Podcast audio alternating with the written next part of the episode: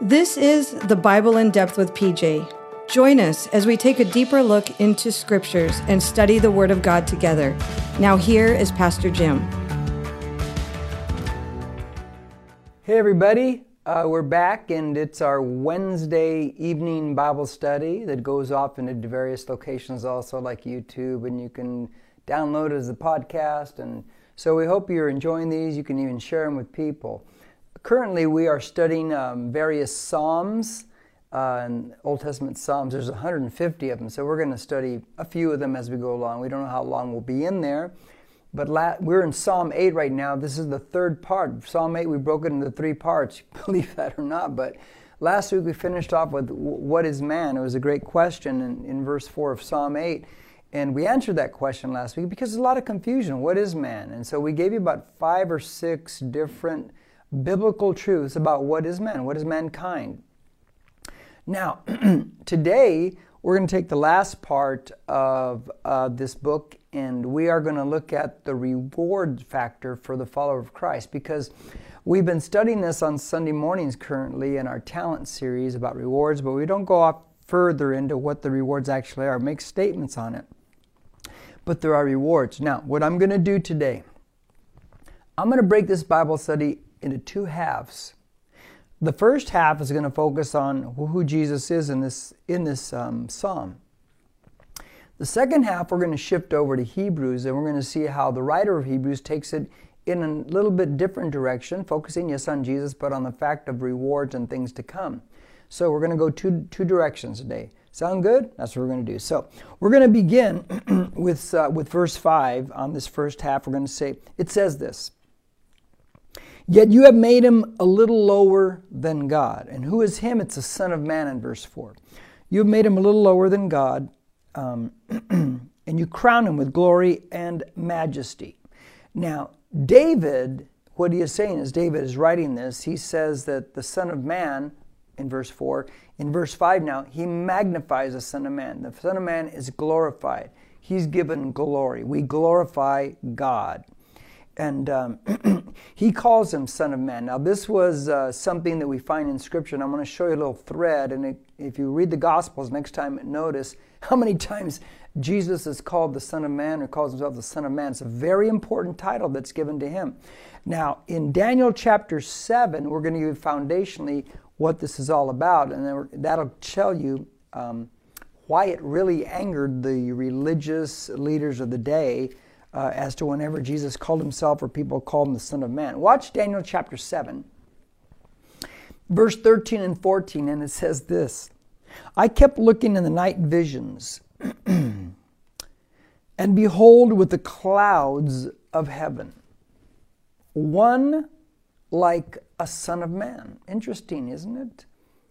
Was coming, and he came up to the Ancient of Days and was presented before him. And to him was given dominion. To this Son of Man was given dominion, guys, and glory, and the kingdom, that all the peoples, nations, and men of every language might serve him. His dominion is an everlasting dominion. In other words, it doesn't end, which will not pass away. In his kingdom is one which will not be destroyed. That is, those are huge statements about whoever this Son of Man is. That this person is given glory. In other words, God. He's given glory, he's given dominion, he's been a kingdom, he's given power. It never ends, it's eternal. Now, this is a term, Son of Man, that Jesus would use for himself. And it really angered the religious leaders. Now, Turn to Matthew chapter 24. Watch this. Matthew 24 and verse 30. You know, Jesus just really upset people a lot. It's just it's it's comical, but it says watch what Jesus says here about it about his coming. In verse 30 it says, "Then the sign of the Son of Man will appear in the sky." The sign of the Son of Man will appear in the sky. Then all the tribes of the earth will mourn and they will see the Son of Man coming in the clouds of the sky with power and great glory. Now, Jesus says things like this. It really makes the people mad, those religious leaders, because he's, he's saying, I'm the guy from Daniel 7 13, 14. And I'm coming back one day when I'm going to leave I'm going to come back. I am the Son of Man. Now, like I said before, whenever you read the Gospels, just notice how many times he uses Son of Man. He's referring back to Daniel 7, really inciting the Pharisees and scribes and Sadducees. Now, back to Psalm 8, he says in Psalm 8, as we, we read already, that he made him a little lower than God. Now, think about that. This is Jesus, the Son of Man. He's made a little lower than God. So it's positionally for a time. He has positioned him lower when he came to earth. These, David speaking prophetically, when Jesus comes to earth, he'll be a little lower than God. It's humility. Jesus took the position of humility. If you ever want to read more on that and really take a good look at it, do a dissection study, look at Philippians chapter 2. And you really see how Jesus humbled himself to come here and to save us from our sins. you see, it's the position of authority that God, I'm sorry, it's the position of humility that God elevates.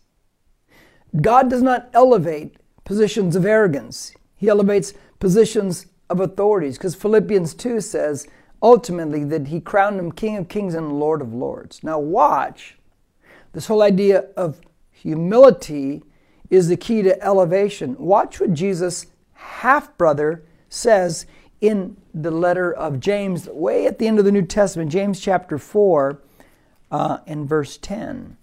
And it says this James says, Humble yourselves in the presence of the Lord, and he will exalt you. Uh, wow, you know, that really, really goes against the grain, doesn't it?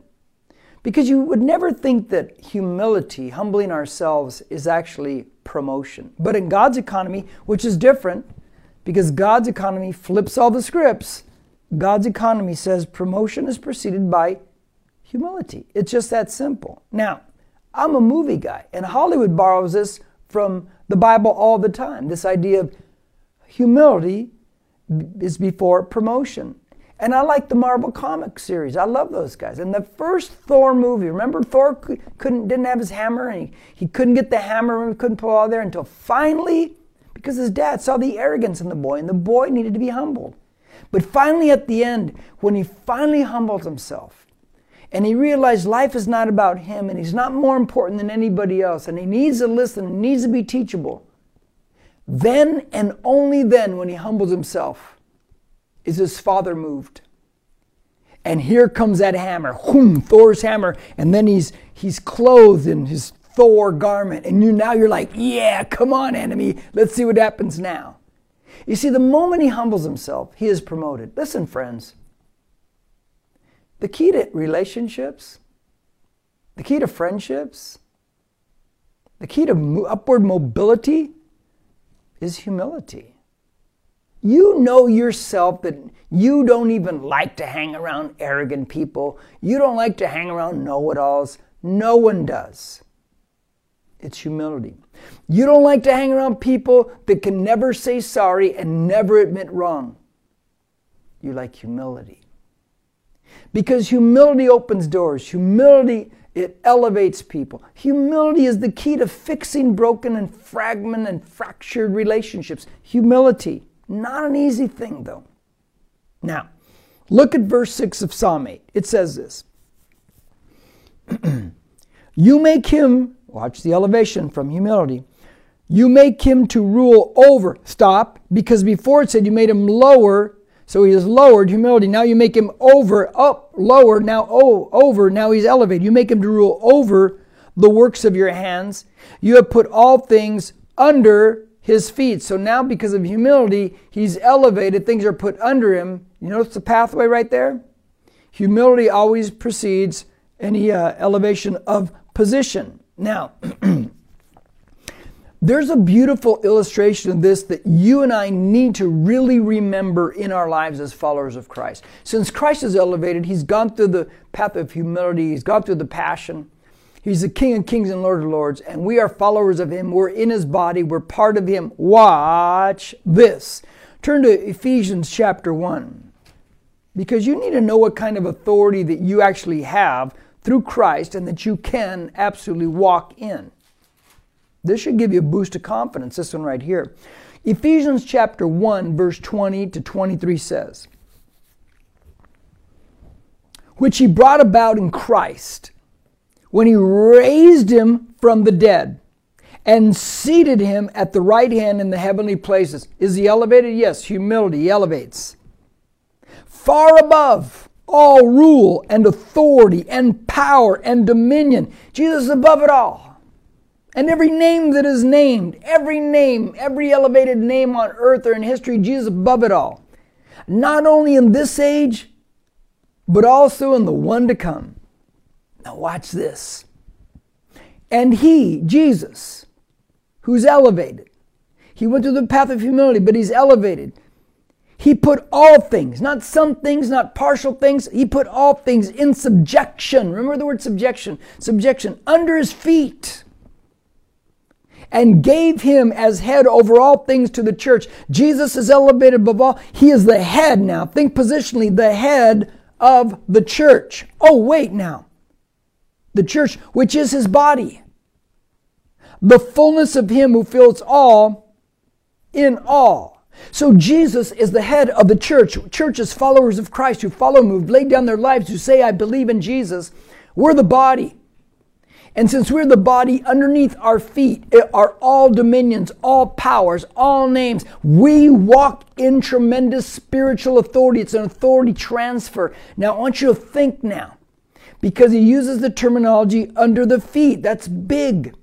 Because if you go back to Genesis, you find the first mention of the Messiah, Jesus, to come, not the name Jesus, but the first mention of this Redeemer to come after the fall in Genesis 3, for verse 15, if you're writing it down. It says that he, he, the seed of the woman, he will bruise the serpent's head. And the serpent would bruise this Messiah to come, his heel. In other words, positionally. The serpent Satan, the devil, the adversary, every demon, every power, every authority is under the feet of Jesus. Every every one of them. And since they're under the Jesus under Jesus' feet, he's the head and we are the body, guess whose feet they're under? They're under ours. It's a beautiful picture. That's why it says of Joshua, God tells Joshua before he goes in the promised land, wherever your foot treads, it's yours. It's under your feet, it's yours. It's, it's yours. You, you go and you take that thing. You're in the body. Why do you think the disciples, when they came back to Jesus after going out two by two, they came back to give a progress report and they say, Even the demons are subject to us in your name?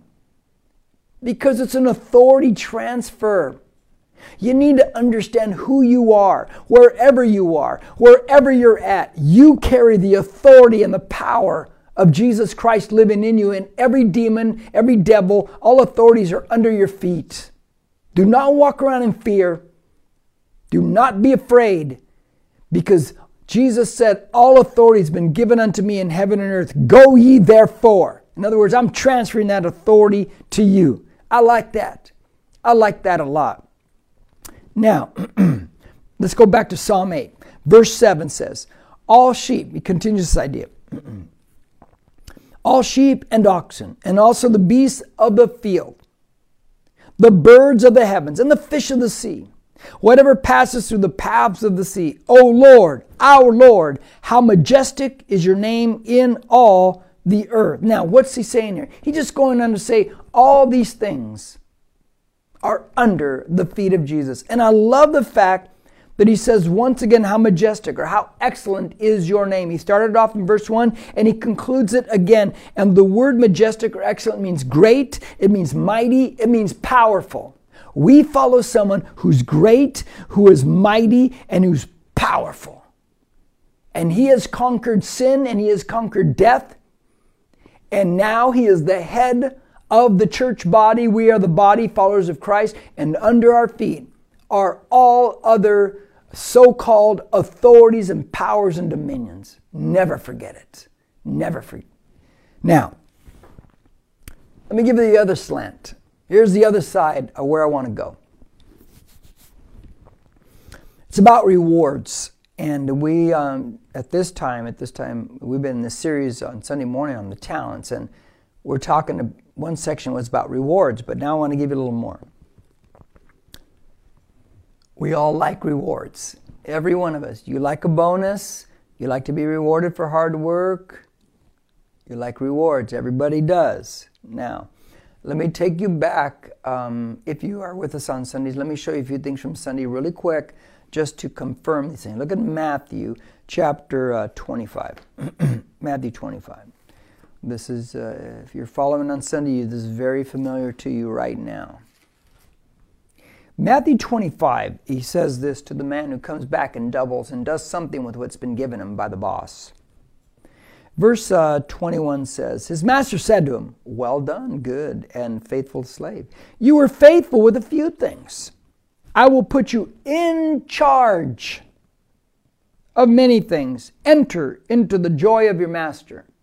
So you get put in charge. When you actually do something with the gifts, talents, and abilities that God has given you, you're put in charge. That's a good thing. Watch this because we coupled it with Luke chapter 19. In Luke 19, uh, Luke writes, um, in verse 17, he writes this. Similar story, not the same story, but similar, but watch. He expounds on the rewards deal. And he said to him, Well done, good slave, because you have been faithful in a very little thing. You are to be in authority over 10 cities. What?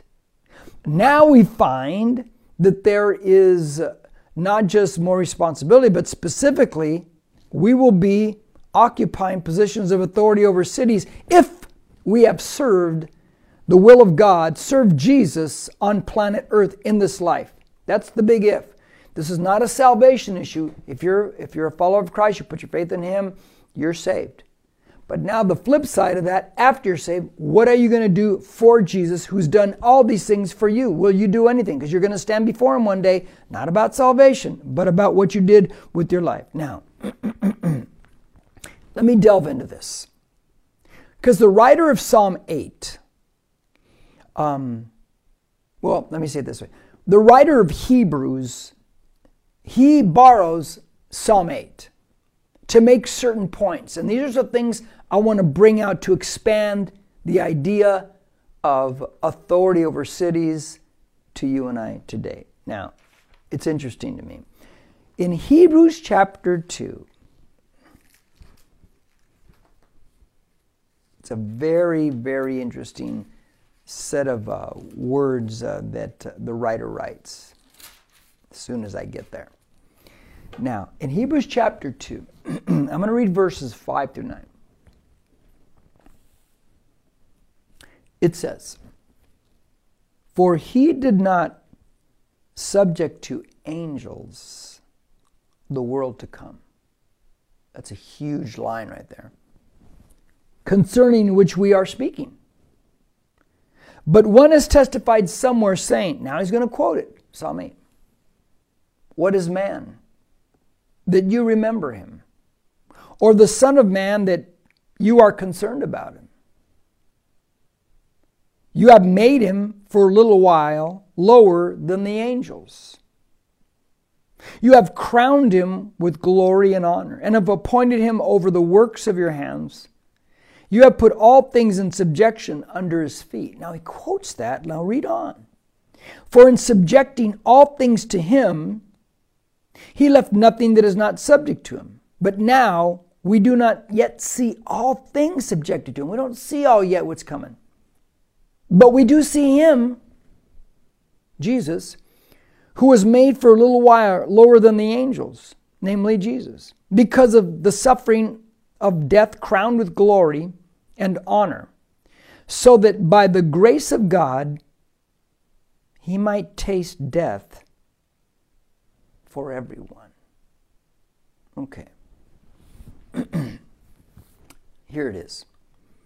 Jesus came and conquered sin and death for us. Aren't you glad? Aren't you glad it's all washed away? Aren't you glad that when this body gives out, you're going to live forever in eternity with Jesus? you know, have a, an, an immortal, incorruptible body that will never give out. Aren't you glad?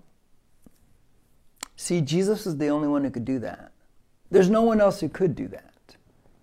There was no other way. He's called the last Adam. Why is he called the last Adam and not the second Adam? Because he was the last hope. There's no other way to save mankind. Because the first Adam, he lost it. But the last Adam, Jesus Christ, comes and he does it. And he saves us. Now, I'm a movie guy. And I like the movie Tombstone.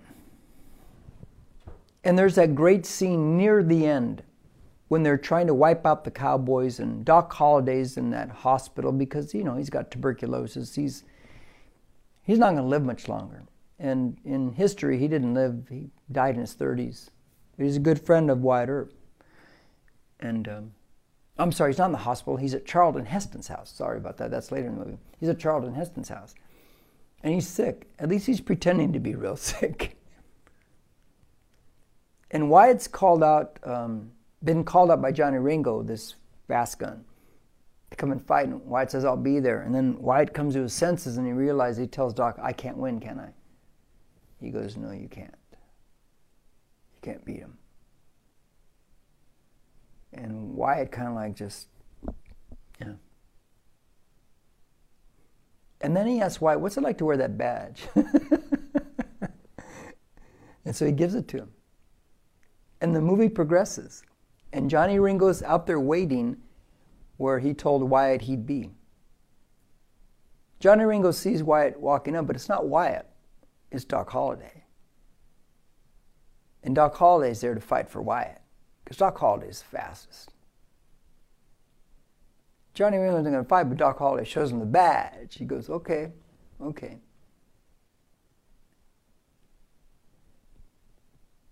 And sure enough, he says, say when.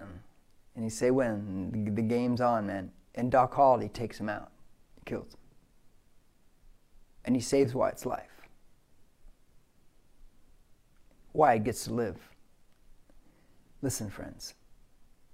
Wyatt couldn't win the fight. Wyatt would have died that day. But somebody had to come, namely Doc Holliday, and fight for him. Somebody was a faster, quicker gun who could win the battle against the evil. And that was Doc Holliday. When Jesus Christ came to earth, he fought the battle. He fought the battle that you and I couldn't win. We would have lost, there's no doubt. We would have died in our sins, condemned to an eternity in hell. But Jesus stepped in. Jesus stepped in and he won the fight for us. He rose from the dead to give you life. Now, watch this. Watch this. In Hebrews chapter 1, verse 6, I want to tie some things together. It says, And when he again brings the firstborn into the world, he says, let all, the, uh, let all the angels of God worship him. When Jesus came into the world, this is the first coming of Jesus Christ. He comes into the world. Firstborn means highest born. It's a position of rank. That's what it means. Now, firstborn. That's that's first coming. Now watch this. Hebrews 2 verse 5. It says, "For he did not subject to angels the world to come, concerning which we are speaking." Wait a minute. Jesus comes into the world, first coming. But here we find there's a world to come. There's a second coming. There's a world that we live in now, but there's a world to come. Well, that's interesting terminology right there, is it not? That there's something beyond the world that we live in that is coming. And the word world there literally means a hab- uh, uh habitable place, a place that you can dwell, that you can live in. See, the first coming is a habitable place, it's this world. But another world's coming. Another setup is coming. that world to come is when Jesus comes in the millennial and the eternity and eternity in the New Jerusalem. It's a, it's another place that we that we that we live in. But here's the thing: in that world to come, you, you got to see what it said in verse five. This is the rewards. This is where it all comes together. This is why you serve Jesus Christ, or a reason why. He said in verse 5, he says, He did not subject to angels the world to come. What? What does that mean? Angels aren't going to be in charge in the world to come. We're going to be in charge. Watch what the angels' role are, because he says it. Back up some verses to chapter 1, verse 14 of Hebrews. It says, Are they not all ministering spirits sent out to render service? Now, angels are, angels are sent out to serve somebody. Service for the sake of those who will inherit salvation. Who inherits salvation? You and I. We put our faith in Jesus. They've been sent to minister to us. But the world to come is not subject to them, it is subject to us. What does that mean? Well, got to put it all together. What's he saying? What's he telling us? It means that in the millennial reign and in eternity in the New Jerusalem, but in the millennial reign, the world to come, angels will not be in charge. They're not going to be the shot callers. They'll be our assistants. They're ministering to us. We will be the ones who occupy the place of government authority, depending on whether you serve God in this world now with your life. See, what you do now really, really matters. It really matters. And like I said on Sunday, somebody's going to say, Well, I don't really care about rewards. You will when you stand before Jesus Christ. And he looks you right in the eyes and he says, Why didn't you do anything for me with your life? Why not? I did all these things for you and you just didn't want to do anything? He's going to be looking in our face and he's going to be asking us that. See, it really matters. It really matters that we serve God with our gifts and our talents and our abilities. Because in the world to come, the people that serve God with their gifts, talents, and abilities, that world to come will be subject to them. They will hold the places of authority. They will be in the positions of high government. You see, eternity is the great equalizer, it flips the script. And so I just pray that this motivates you to begin serving somewhere. Volunteer. Do something for Jesus Christ. And nothing is too insignificant to do. Well, I'm going to pause right there today, and I'm going to leave you there, and we'll pick it up next time in a different psalm. All right? So God bless you, and we'll talk to you later. Thank you for joining us. If you have any questions or need prayer, please send us an email to hello at nbcc.com. We'd love it if you would subscribe to this podcast and take a second to rate it. Until then, we'll see you next time.